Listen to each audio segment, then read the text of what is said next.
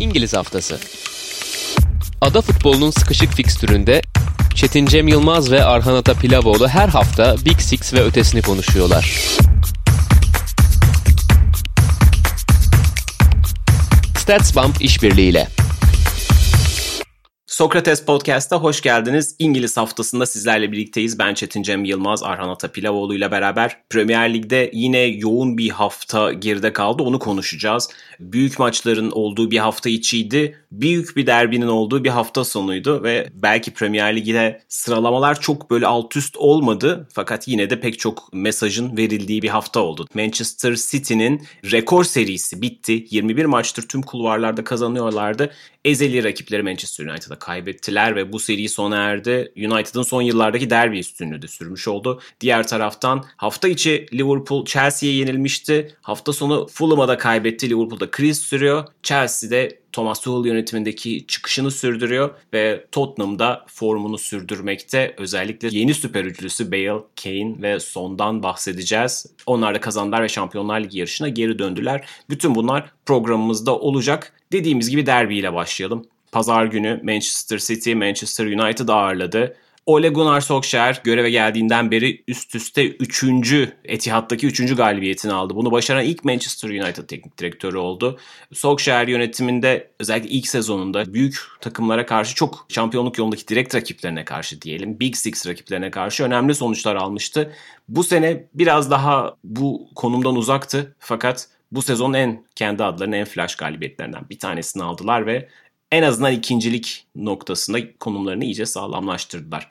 Bu maçtan başlayalım. Guardiola'nın öğrencileri çok uzun zamandır yaşamadıkları bir duyguyu yaşadılar. Sadece galibiyet serisi yani yenilmiyorlardı, berabere bile kalmıyorlardı ve bu muhteşem seri son bulmuş oldu. Maçın öne çarpanları nelerdi sence United adına ve City adına?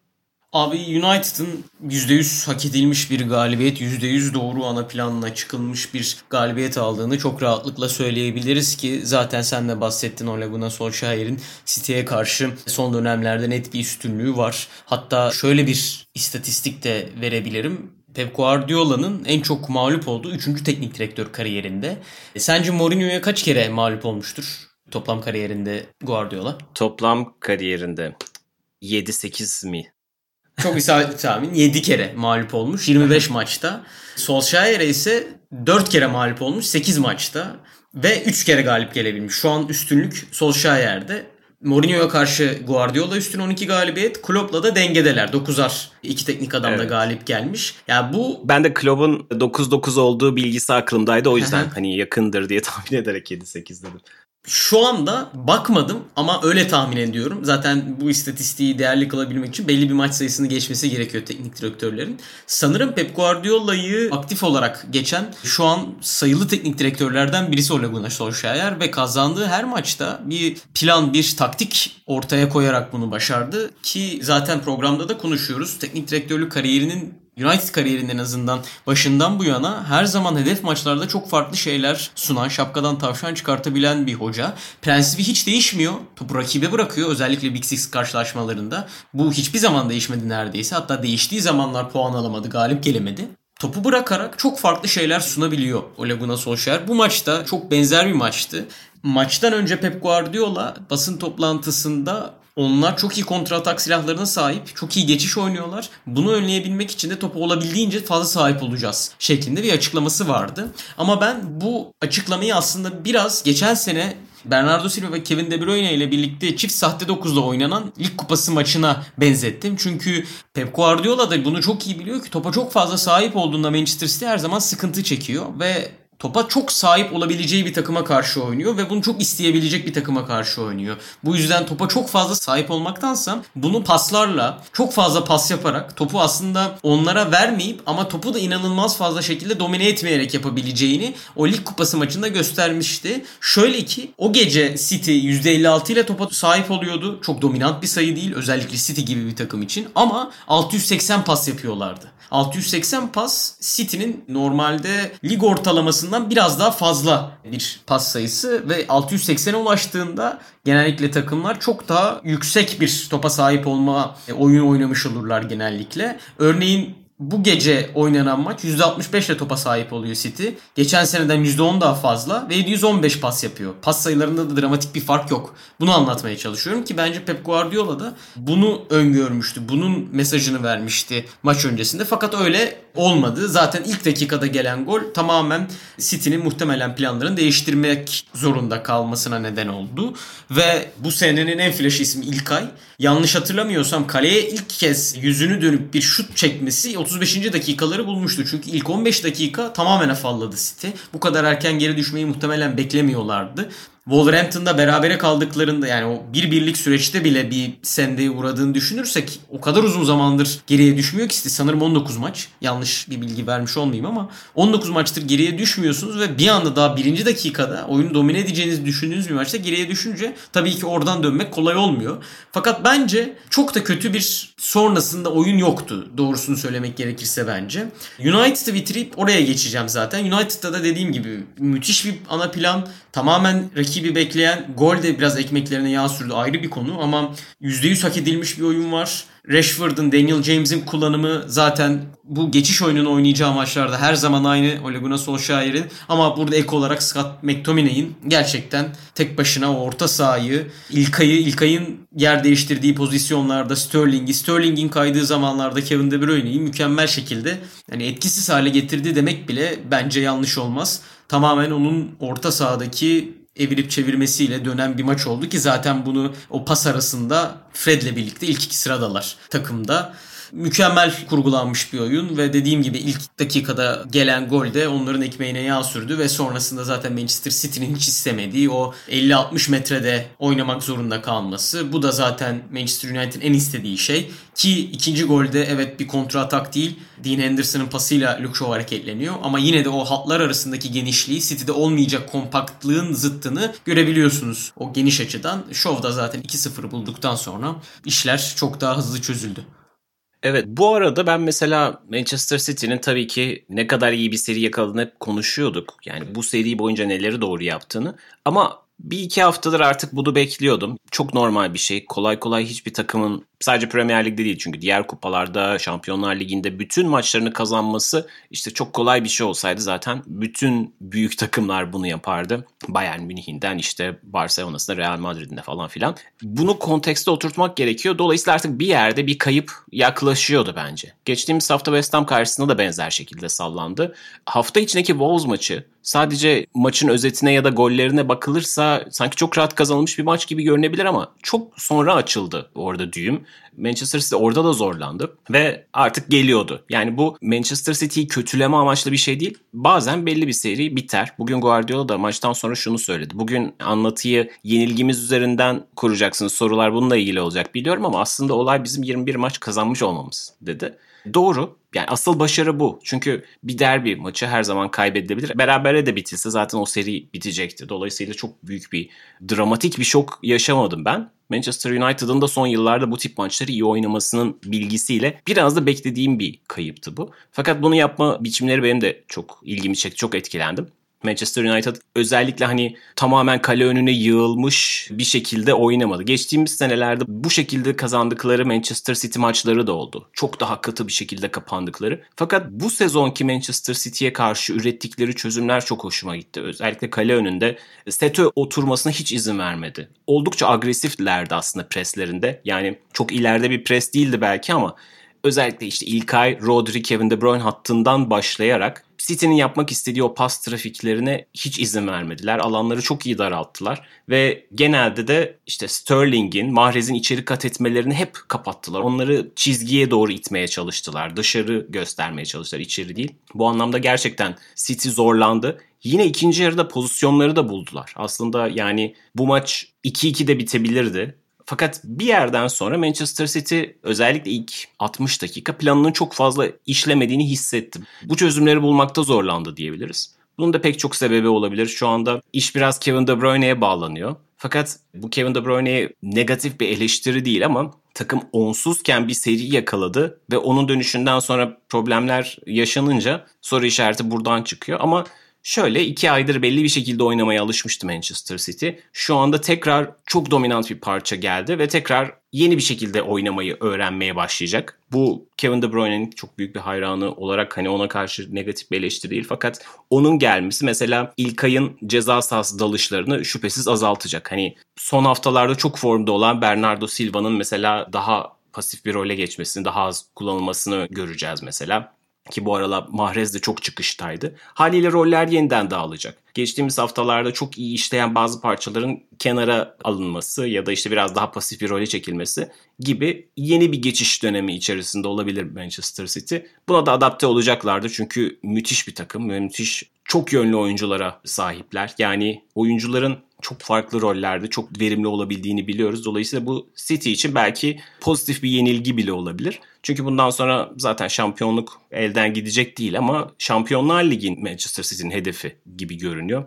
Sonuçta ligde hala hatır sayılır bir kredileri var. Fakat Şampiyonlar Ligi için bu çözüm üretme dönemi çok daha sorgulayıcı olacak. Çok daha zorlu takımlara karşı, çok daha beklenmedik işte geleneksel olarak alışık olmadıkları rakiplere karşı oynayacaklar. Şimdi mesela İngiltere'de Fulham'a karşı, West Ham'a karşı, Southampton'a karşı oynamanız farklı. Liverpool'a, Manchester United'a, Tottenham'a karşı oynamanız farklı. Fakat kıtaya tekrar adım attığınızda orada başka bir futbol oynamanız gerekiyor. Farklı çözümler sunuluyor. Manchester City'nin hep takıldığı duvar buydu. Bu anlamda ezberlerin birazcık bozulması Manchester City için daha iyi olabilir. Çünkü ligin daha doğrusu sezonun yeniden tanımlanacağı bölüm açıkçası şimdi başlıyor Manchester City için. Diğer taraftan dediğim gibi Manchester United beni çok etkiledi ve United'ın son 3-4 hafta içerisinde yaptığı puan kayıpları olmasa aslında başka bir hikaye bile olabilirdi. Şu an hani sadece tabelaya bakarak bunu söylüyoruz. West Brom, Crystal Palace beraberlikleri son dakikada yine Everton'dan yedikleri golle bırakılan 2 puan. Bunlar olmasaydı şu anda Manchester United yarışın çok içinde olabilirdi. Ve Premier Lig'de şu anda şampiyonluk yarışı kopmuş gibi görünüyor. Ve çok özel işte bundan yaklaşık 8-9 sene önce en son tekrarlanan bir Manchester United Manchester City şampiyonluk yarışı izleyebilirdik. Bu anlamda biraz kaçmış bir fırsat oldu hem Manchester United için hem de biz futbol severler için. Fakat bu sezon Ole Gunnar Solskjaer'in gösterdikleri istikrarlı bir şekilde ikinciliği koruyarak götürmesi, iyi bir Avrupa Ligi performansı gelecek sezon için çok farklı sinyaller vermeye başlayacak diye düşünüyorum. Yani United'ın yavaş yavaş bu tip maçlarda gösterdiği patlamaları, Solskjaer'in maça göre taktik konusunda gösterdiği pırıltıları gelecek sezona yansıtması bence United'ın şampiyonluk yarışında daha aktif olmasını, daha çok bu konuşmanın içerisinde geçmesini sağlayabilir. Sence United için böyle bir ihtimal var mı? Gelecek sezon için şampiyonluk ışıkları veriyor. En azından yarışın içerisinde daha uzun süre, daha yoğun bir şekilde bu yarışın içinde olacağı hissini veriyor mu sana United? Abi hiç az ihtimal değil. Yani şampiyon olamayabilirler ama şampiyonluk yarışında olacakları çok kesin. Ben mesela bu sene Manchester City'nin inanılmaz formuna rağmen bu inanılmaz formunu bu mağlubiyetten sonra da devam ettirip ettirmeyeceğinden çok emin değilim. Önceki programlarda da çok uçuk bir farkla şampiyonun geleceğini düşünmediğimi söylemiştim.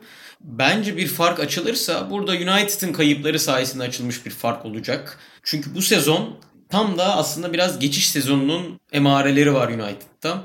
22 maçtır deplasmanda yenilmiyorlar. Ama işte içeride çok alakasız puan kayıpları yapabiliyorlar West Bromwich'e Crystal Palace'a senin de dediğin gibi abi. Bunlar işte o dengeyi sağlayan şeyler. Şampiyon olmanızı ve olmamanızı sağlayan maçlar aslında bu maçlar. O maçlarda kaybetmediğiniz puanlar sayesinde bazen şampiyon olabiliyorsunuz. Günün sonunda Manchester United City arasında City ile çok uçuk bir puan farkı olabilir. Ya uçuktan kastım 9-10-11 puanlık bir farka gidilmiş olabilir sene sonunda. Ama işte bahsettiğin gibi geçen haftalarda o puanlar alınsaydı belki başka bir şey konuşuyor olacaktık ve yarış dediğin gibi 38. haftaya kadar devam edecekti. O yüzden gelecek sene bu kadar iyi emareler, bu kadar iyi ışıklar göstermiş bir hocanın ben üstüne de koyarak çünkü bunu Guardiola da maç öncesinde söyledi. Her sene üstüne koyuyor dedi. Her sene üstüne koyarak devam eden bir hocanın başarılı olmama ihtimali çok düşük. Hep de biraz daha transfer dönemi geçirmesi gerektiğini söylüyorduk. Mesela Bruno Fernandes geldikten sonra oyunun ne kadar değiştiğini görüyoruz. Birkaç eklemeyle daha çok farklı yerlere taşıyabilir takımı ki şöyle söyleyeyim. Jose Mourinho döneminde Manchester City ile oyuncu kalitesi olarak inanılmaz büyük farklardan bahsediyorduk. Evet hala bence United'daki hiçbir oyuncu belki Bruno Fernandes'i kenara ayırabiliriz. City'de direkt ilk 11'i çok rahatlıkla başlayamaz. Ama Fred'in performansı çok yükseldi. McTominay'in performansı çok yükseldi. E, Pogba'nın yer yer performansların çok yükseldiğini hatırlıyoruz. Mason Greenwood diye bir şey ortaya çıktı.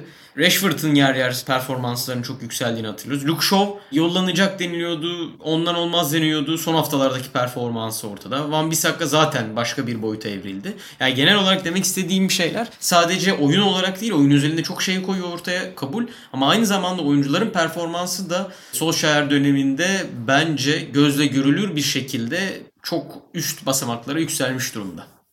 Evet ben de tam bundan bahsedecektim. Yani oyuncu grubundan aldığı verimi geçtiğimiz haftalarda da konuşmuştuk. Fakat yani bugün özelinde herhalde Luke Shaw'dan da bahsetmek gerekiyor. Yani dediğin gibi sadece geçtiğimiz sezonlardaki hani hayal kırıklığını, düşüşünü falan konuşmayıp bu sene içinde Alex Teres alındı yani bu takıma. Çünkü bu pozisyonda Luke Shaw yetersiz görünüyordu ve son yıllarda işte pek çok büyük takımla adı geçen, Porto'da iyi sezonlar yaşamış olan Alex Telles'i transfer ettiler. Ve o günden beri Luke Shaw zirve ötesi, prime ötesi bir oyun oynuyor. Sadece attığı gollerle de değil, savunmayı da toplayan bir oyuncu haline geldi. Ve kendisinden çok beklenmeyen bir top sürme, ceza sahasına dalışı ve golüyle bugün de imzasını attı kendisinin Manchester United formasıyla ikinci lig golüymüş yanlış anlamadıysam. Yani bu gol tam anlamıyla kendisinin yaptığı katkının bir göstergesi değil sadece aslında böyle güzel bir imza oldu. Fakat sadece gol katkısıyla değerlendirilecek gibi de değil takım onunla gerçekten başka oynuyor. Alex Telles'in de oynadığı maçları çünkü detaylı olarak izledim. Alex Telles de benim sevdiğim bir oyuncu. Fakat Luke Shaw gerçekten savunmayı çok iyi toparlıyor. Mesela işte Sheffield United'da kaybettikleri maçta onun eksikliği çok belli etmişti kendisini. Bir sol bek olmasına karşı savunmayı yönetişi, onunla beraberken gerçekten Maguire ve Lindelöf bile bir farklı oynuyor. Aynı şekilde Rashford'un çok daha rahat çıkması pek çok anlamda çok değerli bir performansı olduğunu düşünüyorum. Yani ben bunun üzerine çok kafa yoruyorum bu arada.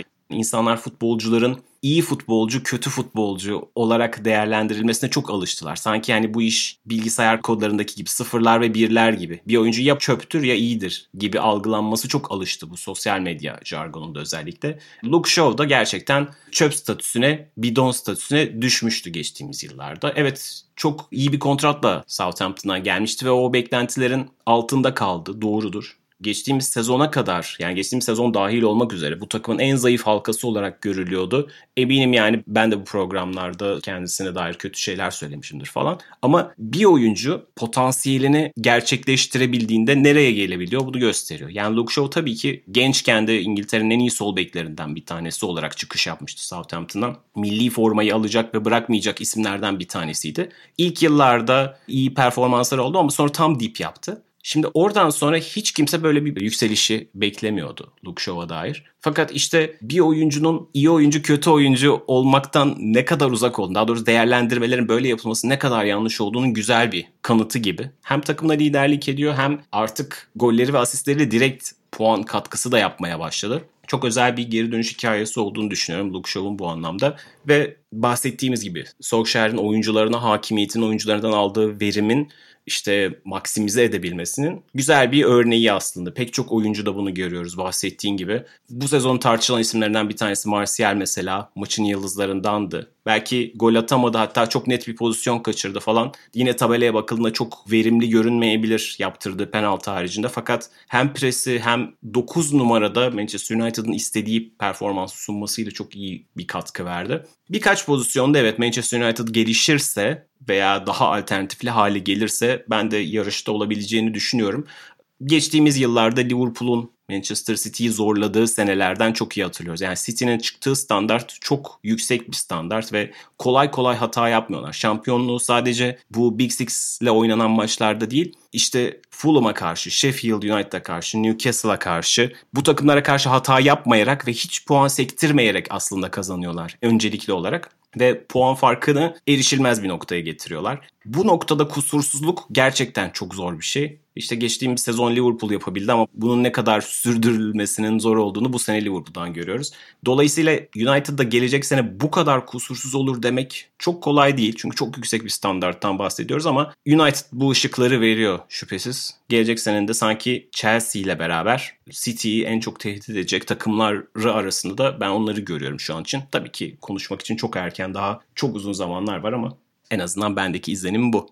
Ya çok kısa bir şey ekleyeceğim bu noktada. Oradan hemen geçelim. Mesela şöyle küçük bir araştırma yaptım. Crystal Palace maçında %63 ile topa sahip oluyor United. West Bromwich maçında %74 ile topa sahip oluyorlar. Gelecek sene için en büyük bence sorun teşkil eden nokta toplu oyundaki maharetlerini arttırmaları. Ama bu kadronun da biraz değişmesiyle doğru orantılı bir şey. Kadroda majör değişiklikler yapmadan ki bunu en iyi örneği Guardiola. Tamamen kadroyu değiştirip yepyeni bir oyun sunabiliyor size. Bunu yapabilmek çok zor ya da Jurgen Klopp örneğinde olduğu gibi bir inşa sürecine girmeniz gerekecek. Ama sanmıyorum ki United'da bunu yapabilmek çok kolay olmasın. Evet inşa var %100. Solskjaer'e sabredilmesinden de bir gösterge alabiliriz bunu. Ama ben ikinci yolun yani transferle kadronun değişmesinin United için biraz daha mantıklı olabileceğini düşünüyorum. Dediğim gibi toplu oyunu eğer çözebilirse Solskjaer ki çözmek için zaten emareler gösteriyor. Mesela Lampard'ın da toplu oyunu çok kuvvetli değildi. Fakat günün sonunda hiçbir şey ortada olmadığı için bence yollar ayrıldı. Yoksa Solskjaer de toplu oyunda puan kaybediyor ama hep bir ışık gösterebiliyor.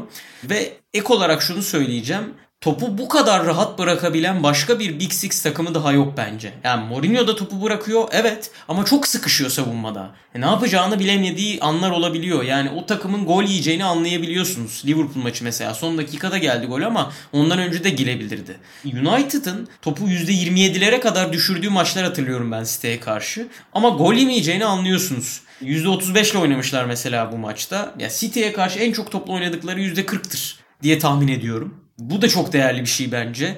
Bu kadar fazla topu bırakıp bu kadar iyi derinde savunma yapabilmek gerçekten hani Jose Mourinho'nun derinde ne kadar iyi savunma yaptığını hep övüyoruz. Hep ona bir kredi veriyoruz ama Solskjaer'in bu yönü pek gözükmüyor. Bu kadar fazla dediğim gibi topu bırakıp bunları başarabilmek de gerçekten şapka çıkartılacak cinsten. Evet dediğimiz gibi bundan sonrası için belki Premier Lig'de zirve yarışı kopmuş görünebilir ama en azından birazcık daha heyecan veren bir galibiyet oldu. Ortalığı birazcık daha karıştırması açısından. Tottenham birkaç hafta öncesine kadar baya kötü durumdaydı. Çok uzun kötü bir serinin içerisinde bulmuştu Mourinho'nun öğrencileri. Ve hatta Mourinho da artık Avrupa Ligi'ni kazanıp Şampiyonlar Ligi bileti almamız ilk dörde kalmamızdan daha kolay olabilir gibi bir açıklama yapmıştı hatta tekrar işte kovulacak mı falan filan gündemi varken hem Avrupa Ligi'nde gelen galibiyetler Wolfsberg'i elemeleri ve ligde de üst üste gelen 3 galibiyet üstelik flash ve iyi performanslarla bir anda Tottenham'da da havayı değiştirdi. Tottenham'da 4-1'lik Crystal Palace galibiyetini 2 Gareth Bale 2 Harry Kane golüyle kazandı ve bir anda da bu üçlü son Kane, Bale üçlüsü. Hani böyle gerçekten acaba Premier Lig'in zirve üçlülerinden bir tanesi olabilir mi sorusunu da sordurdu. Onu da belki birazdan konuşuruz ama şüphesiz Gareth Bale'ın bu formu geçtiğimiz hafta da konuşmuştuk. Tottenham adına umut verici, izleyiciler açısından da çok keyif verici. Harry Kane'in de gol ritmine geri döndüğünü görüyoruz. Bugün olağanüstü bir gol attı. Sadece haftanın değil, ayın değil, sezonun en güzel gollerinden bir tanesi. İşte ilk dokunuşuyla vuruşu olsun. Topun dışa doğru aldığı falso, yan ağlara takılması falan harika bir goldü gerçekten. Tottenham toparladı mı? Tekrar ilk dört yarışında buldu mu kendisini? Nasıl buluyorsun Tottenham'ı? Daha sonra da bu süper üçlü üzerine biraz konuşuruz istersen.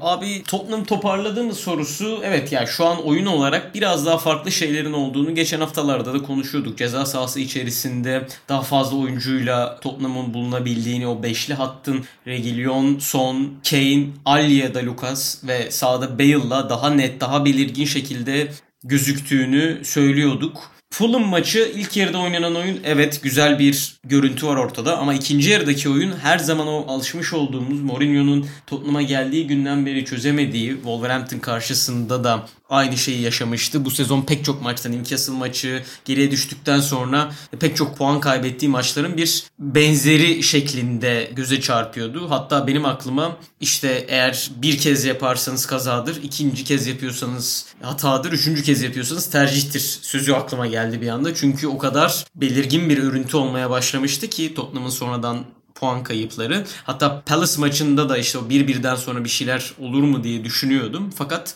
tamamen farklı bir oyuna döndü. Gareth Bale'ın iştahı çok önemli. Bu maçta da sadece gol atması bir yana bir kenara gollerin hazırlanışında da oldukça etkili olduğu sekanslar vardı. Bu çok değerli bence. Bunu Burnley maçında da Harry Kane'e yaptığı inanılmaz uzun asiste de hatırlıyoruz. Yani genel olarak sadece Bale gol atmıyor.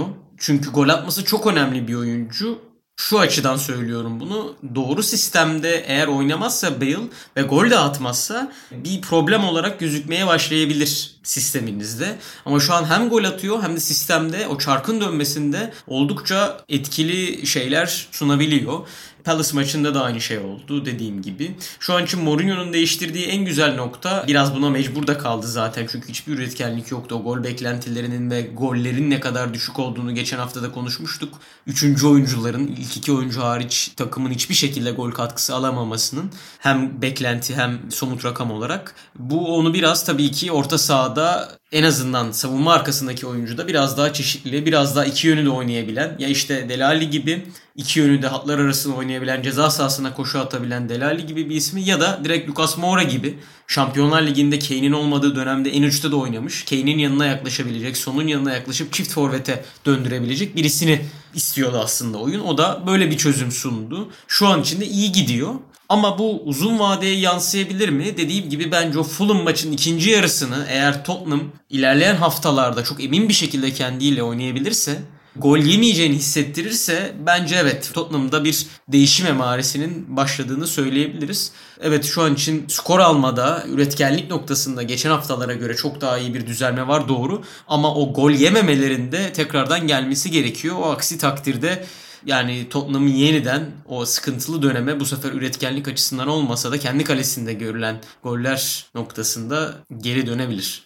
Evet Crystal Palace karşısında da iyi bir ilk yarı oynadılar. Fakat tam ilk yarı biterken Benteke'nin golüyle beraber soyunma odasına 1-1 gittiler. Yani bu aslında bu sezon çok konuştuğumuz bir senaryonun tekrarı olabilirdi. Fakat ikinci yarıya da çok iyi başladılar ve işte orada bireysel kalite kendisini gösterdi. Hemen arka arkaya Gareth Bale ve Kane'in golleri maçı hemen koparttı ve polemik tamamen kapanmış oldu açıkçası şuna katılıyorum. Yani bu dakikadan sonra Tottenham artık arkasına bakmaz dedirtmiyor. Yani bu görüntüde. Çünkü Crystal Palace'ın da biraz formsuz olduğunu hatırlamak gerekiyor ve bazen böyle maçları bireysel kalite almaya yetebiliyor. Tottenham'ın ama iyi bir ritim yakaladığını hem Avrupa'dan aldığı ritmi de lige yansıttığını hem de Avrupa'da Dele Alli tekrar devreye girmeye başladı. Avrupa'dan aldığı ritimle mesela Gareth Bale de benzer bir şekilde artık oldukça iyi bir çizgi yakalamış durumda. Üst üste 4 maça ilk 11 başladı. Bayağıdır bunu yaşamıyordu ve 4 gol 2 asistlik bir katkı yaptı. Çok direkt bir etkisi var şu anda. Belki tam anlamıyla bunu konuşmak için erken ama Son, Kane ve Bale üçlüsünün etkinliği bir anda gerçekten klasik bir Premier Lig üçlüsüyle karşı karşıyayız hissini veriyor. Sezon başında bunun iddiası vardı zaten ortada. Yani Son ve Kane çok iyi başlamıştı. Hani bu ikiliye bir de Bale katılırsa çok başka olur deniyordu zaten. Fakat Bale'ın bu ritmi bulması çok kolay olmadı. Kendisinde tabii sakatlık geçmişi, özellikle Real Madrid'de bayağıdır istikrarlı bir maç temposu yakalamamış olması falan filan zaman aldı. Fakat şu anda bunun işaretini veriyor ve Mart ayındayız. İyi bir zamanda form tutmuş durumda ve çok katkı yapacak gibi görünüyor eğer sağlıklı kalırsa. Ya bu üçlü gerçekten hani makine şu anda yavaş yavaş oturuyor gibi görünüyor hemen de aklıma işte Premier Lig'in efsane üçlüleri geldi ki son yıllarda da aslında hem Liverpool'un hem Manchester City'nin ileri üçlülerinden çok tanımlanan bir yapı vardı. Hatta işte Barcelona, Real Madrid'de de hep bu BBC'ler, MSN'ler falan filan üzerinden çok okunduğu için bu üçlüler hemen benim de aklım o taraflara gitti. Bunu belki söylemek için erken ama gerçekten çok damga vuracak bir üçlü olabilir. Ama bu biraz daha palyatif, kısa bir süre gibi görünüyor. Sonuçta bu Gareth Bale'ın yaşı, kontrat durumu, sadece sezonun çok az bir kısmının kalması ve önlerindeki tek hedefin Avrupa Ligi. Gerçi kupada da, domestik kupada da finaldeler. Carabao Cup'ta. Dolayısıyla iki kupa ve ligde ilk dört hedefi için bu üçlü ne kadar yeterli olacak ve bu üçlünün Tottenham efsaneleri arasında böyle hani nerede duracağına dair bize neler söyleyecek bunu göreceğiz açıkçası. Fakat heyecan verici bir ritim yakaladıkları kesin. Onu söylemek gerekiyor bir üçlü demişken işte akla Liverpool'da çalışmayan üçlüsü geliyor. Gerçi kendileri bugün oynamadılar. Klopp bir rotasyon yaptı. Yaklaşık yanılmıyorsam 7 değişiklikle sahadaydı. Chelsea yenilgisinden sonra Fulham karşısına da çok değişik bir 11 ile çıktı. Fakat kötü gidişi durduramadı. Hafta içinde Chelsea'ye kaybederek kulüp tarihinde ilk kez evinde üst üste 5 maçta yenilmişti Liverpool ve bu seri 6 maçı uzadı. Liverpool için artık 8. sırada ve bir maç eksiğiyle 4. sıranın da 4 puan gerisinde. Şu an için artık Liverpool için ilk 4 hedefi bile çok gerçekçi görünmemeye başladı. Gerçi bunlar haftadan haftaya değişen şeyler. Dediğim gibi birkaç hafta önce bunu Tottenham için de söylüyorduk. Ve Tottenham hemen bir ritim yakalayıp üste tutundu. Ligin üst sıralarının daha doğrusu böyle baş altının çok oynak olduğunu düşünürsek birkaç galibiyet her şeyi değiştirebilir. Fakat Liverpool'da o işaretler hiç yok. Öncelikle ben bunu düşünüyorum. Yani şu an için Liverpool adına realist hedef ne olabilir? Şu anda Liverpool için hani end game nedir? Çıkış noktası nedir? Bu sezon için plan artık nereye çıkması gerekiyor? Biraz bunu konuşalım istiyorum. Liverpool için artık hafta içindeki Leipzig maçını da düşünerek Şampiyonlar Ligi realist bir hedef olabilir mi? Liverpool buradan sonra artık bu sezonu kapatıp önüne mi yavaş yavaş bakması gerekiyor? Ne düşünüyorsun?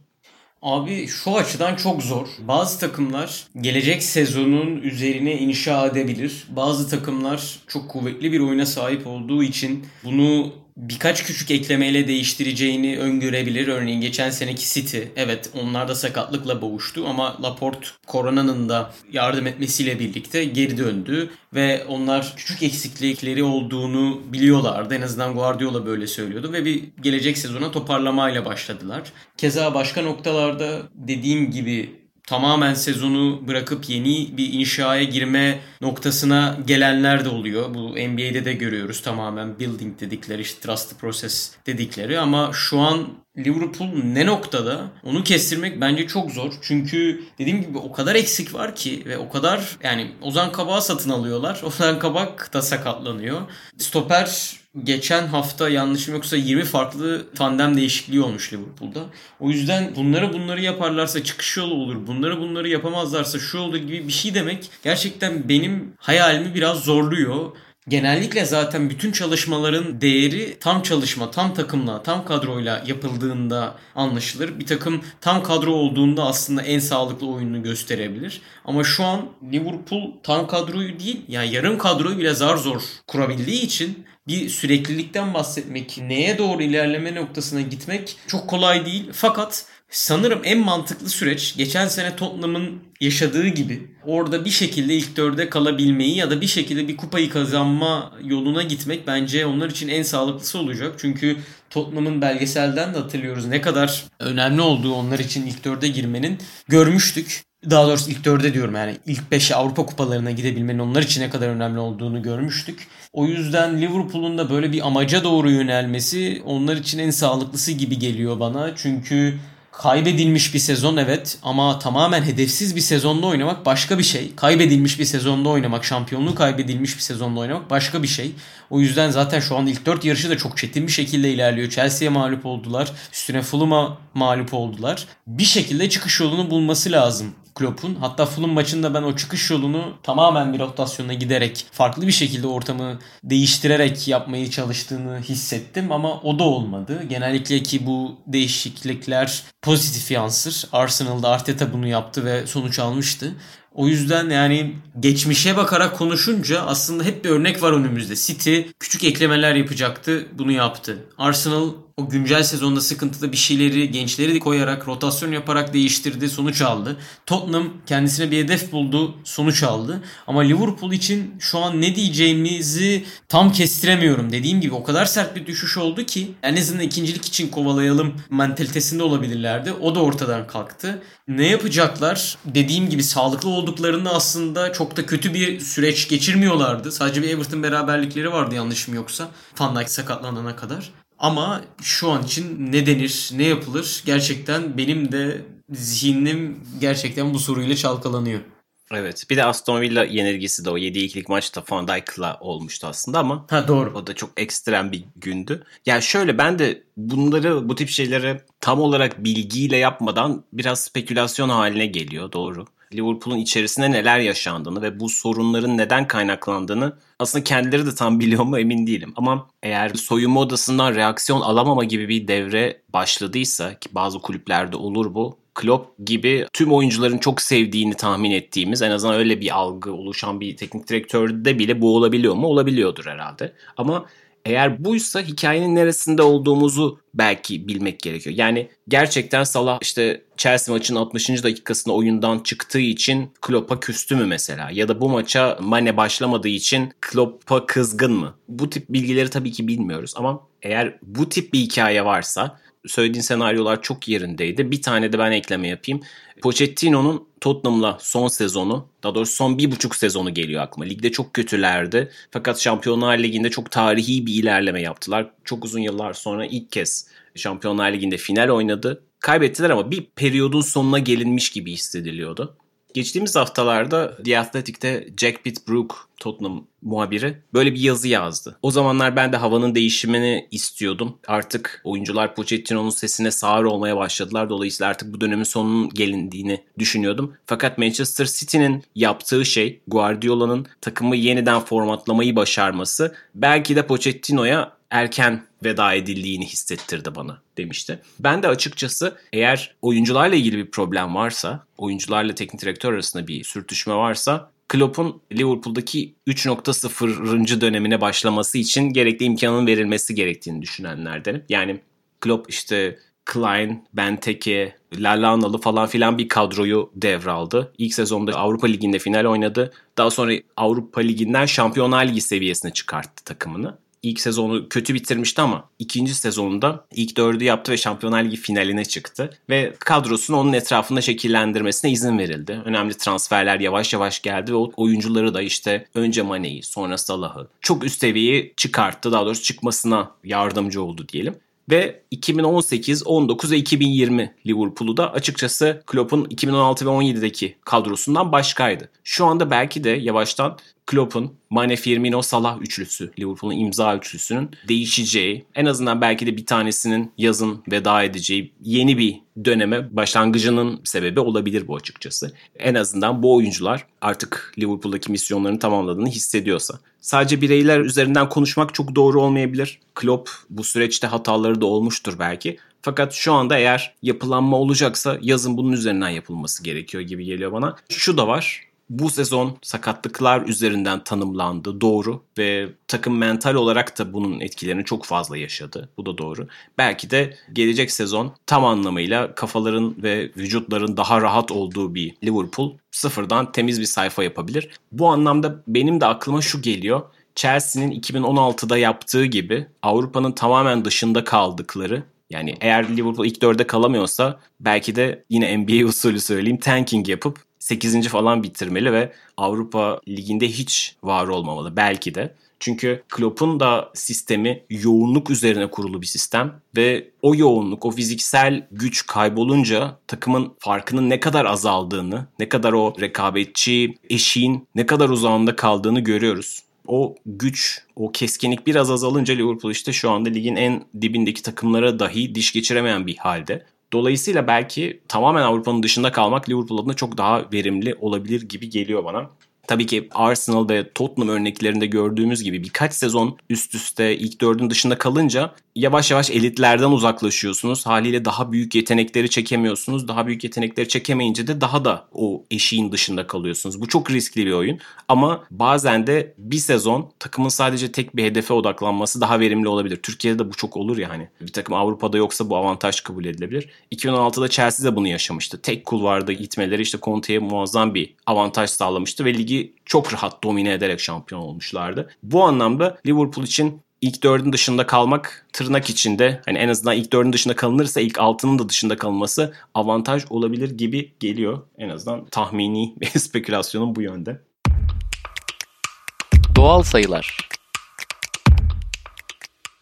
Bu hafta StatsBomb verileriyle Chelsea'yi mercek altına alıyoruz. Aslında Chelsea bir programda konuştuk. Sayılarla da konuştuk ama Liverpool galibiyetinden sonra yeniden bir bakmak istedim ne durumdalar diye. Gerçekten o Liverpool galibiyeti de çok şaşalı bir galibiyetti. Mükemmel bir ana plan. Hani Solskjaer'in yaptıklarını bugün konuştuk. Belki ona da biraz parantez açabiliriz. Şöyle ki doğal sayımız Thomas Tuchel göreve geldiği günden bu yana Wolverhampton maçıyla birlikte ligin kalesinde en az gol beklentisi gören takımı 0.39 gol beklentisi görmüş kendi kalesinde. Çok dramatik bir düşüş bu. Direkt birinci olabilmesi bu süreçte yeni geldiği bir takıma böylesine hızlı bir şekilde bir yapı, bir sistem oluşturması ve bu sistemi bu kadar kısa sürede oturtması bence çok takdire şayan bir şey. Sonuç alamayabilirdi bu arada. Bu süreçte 0.39'dan çok fazla gol de yiyebilirdi. Ki bunun benzer örneklerini hani Brighton özelinde hep konuşuyoruz. Bu da yaşanabilirdi ama yine de takdir edilmesi gereken bir nokta olurdu bence. Çünkü o üçlüyü daha ilk maçtan kurup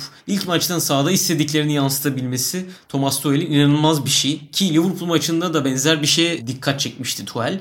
Maçtan önce neden Werner'le başladınız? Giroud formdaydı diye bir soru sorulduğunda onun hızına güveniyoruz. Tüm oyunu hız üstüne kurduk. Savunma arkasına atacağımız koşularla bir oyun kurduk demişti. Ki Chilwell tercihi de Alonso'dan ziyade onu gösteriyordu. Werner tercihi de onu gösteriyordu ve bunu Trent'in kanadından hem Chilwell'in hem Werner'in sola doğru kıvrılarak hatta Mason Mount gol de zaten oradan geldi. O üç ismin de orayı ilmek ilmek işlemesi gerçekten inanılmaz göze çarpan noktalardan birisiydi. Dediğim gibi bu kadar kısa sürede ana planı bu kadar iyi şekilde işlemesinin Liverpool maçı da aslında başka bir tezahürü. Maç öncesinde söylediği şeyi tam olarak maçta görmüştük Thomas Tuchel'in. Birkaç ekleme yaparak burada sözü tamamlayayım abi. PPDA'dan hep bahsediyoruz. Ne kadar iyi ön alan baskısı yaptığınızı gösteren bir metrik. Leeds United zaten açık ara yanına yaklaşmak çok zor. Ama burada Tuchel geldikten sonra Chelsea ikinci. Baskıyla top kazanmada ikinci. Kontra presle top kazanmada ikinci. Bu aslında kolay işler değil. Çünkü Chelsea böyle bir takım değildi. Evet hiçbir zaman ilk onun dışında kalmadı. Genellikle ilk 5-8 arasındaydı. Bazen 5. bazen 3. bazen 8. Ama bu kadar dramatik bir şekilde ilk iki sırada yer alması ya birinci ya ikinci olması çok değerli bir şey bence. Dediğim gibi bunları yapıp hiç sonuç da alamayabilirdi. Her maçı 0-0'da bitebilirdi çünkü üretkenlik noktasında sıkıntılar olduğu gerçek. Ama bunları yapıp bunlara bir kimlik kazandırabilmesi ki bence Frank Lampard dönemindeki en büyük sorun bu takımın kimliğinin ne olduğunun belirlenememesiydi. Bunları başarmak Tuchel adına gerçekten çok ama çok iyi işaret. Günlerin köpüğü Günlerin köpüğünde bu hafta Premier Lig'in biraz uzağına gideceğiz. Çok uzağına değil aslında. İskoçya'ya gideceğiz. Genelde biraz haddimi, daha doğrusu hudutları aşıyorum ama İskoçya Premier Ligi'nde Rangers çok uzun süren hasretini bitirdi. Steven Gerrard önderliğinde olduğundan dolayı ben de Premier Lig'e bağlayabilirim diye düşündüm. Biraz bahsetmekte fayda var galiba. Zira İskoç Ligi'ni ben bir Hibernian taraftarı olarak yakından takip etmeye çalışıyorum. Hibernian her zaman Rangers Celtic rekabetini uzaktan izleyen Edinburgh takımlarından bir tanesi. Bildiğiniz gibi birkaç sezon önce Steven Gerrard Rangers teknik direktörlüğüne getirilmişti. O zamanlar çok kişinin düşündüğü bir şey değildi. Zira şu an itibariyle 9 yıldır Celtic şampiyon oluyordu. İskoç futbolunda çok hani birazcık iki başlı bir rekabet olduğu için biraz şampiyonluk ikinci planda daha önemli şey seriler. Dolayısıyla İskoç Ligi'nde tarihte 10 şampiyonluk üst üste hiç yok. Birkaç kere Celtic ve Rangers 9'u yakalamıştı fakat 10. da rakip buna el koyuyordu. İki takım arasındaki fark çok büyüktü geçtiğimiz sezona kadar ve Steven Gerrard'ın da Jamie Carragher'ın podcastine katıldığında söylediği bir şey vardı kiminle konuşsam herkesin tek takıntısı bu. Lütfen bunu durdur, lütfen bunu durdur, lütfen bunu durdur diyormuş Rangers taraftarları. En büyük hedef buydu açıkçası ve Rangers inanılmaz bir sezon sonunda bitime 6 hafta kala Celtic'in önünde şampiyonluğu yakaladı bu hafta sonu itibariyle.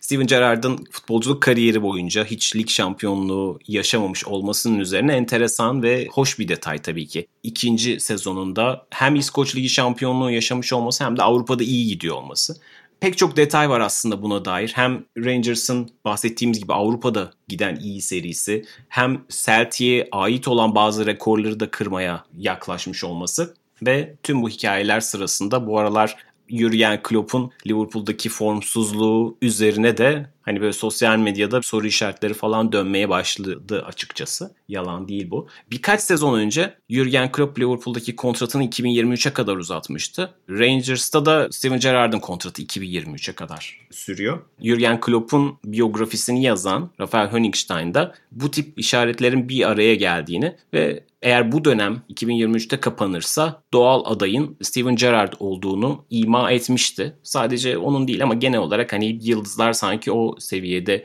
hizalanıyor gibi. Bir noktada herhalde Steven Gerrard'ın tıpkı Lampard'ın Chelsea'de olduğu gibi bir teknik direktörlük şansı bulması artık hani kaçınılmaz gibi görünüyor. Fakat kendisinin teknik direktörlük kariyerine çok beklenenden üst seviyede başlamış olması bir hegemonyayı bitirmiş olması üzerine de Avrupa'daki iyi gidişi şüphesiz beklenenden de iyi bir karne almış olmasına sebep oldu. Pek çok yazı çıkıyor bunları yakalayabilirsiniz herhalde. 2012 yılında Rangers'ın işte kayyuma devretilmesi, bu yüzden dördüncü kümeye düşürülmesi, aşama aşama yavaş yavaş geri gelmesi çok enteresan hikayeler var orada. Çok detayına falan girmeyeceğim ama Steven Gerrard'ın da kendi etrafında kurduğu, ağırlıklı olarak Liverpool'lu hocalarla beraber kurduğu yapı, işte eski Liverpool orta saha oyuncusu Gary McAllister, ünlü İskoç futbolcu.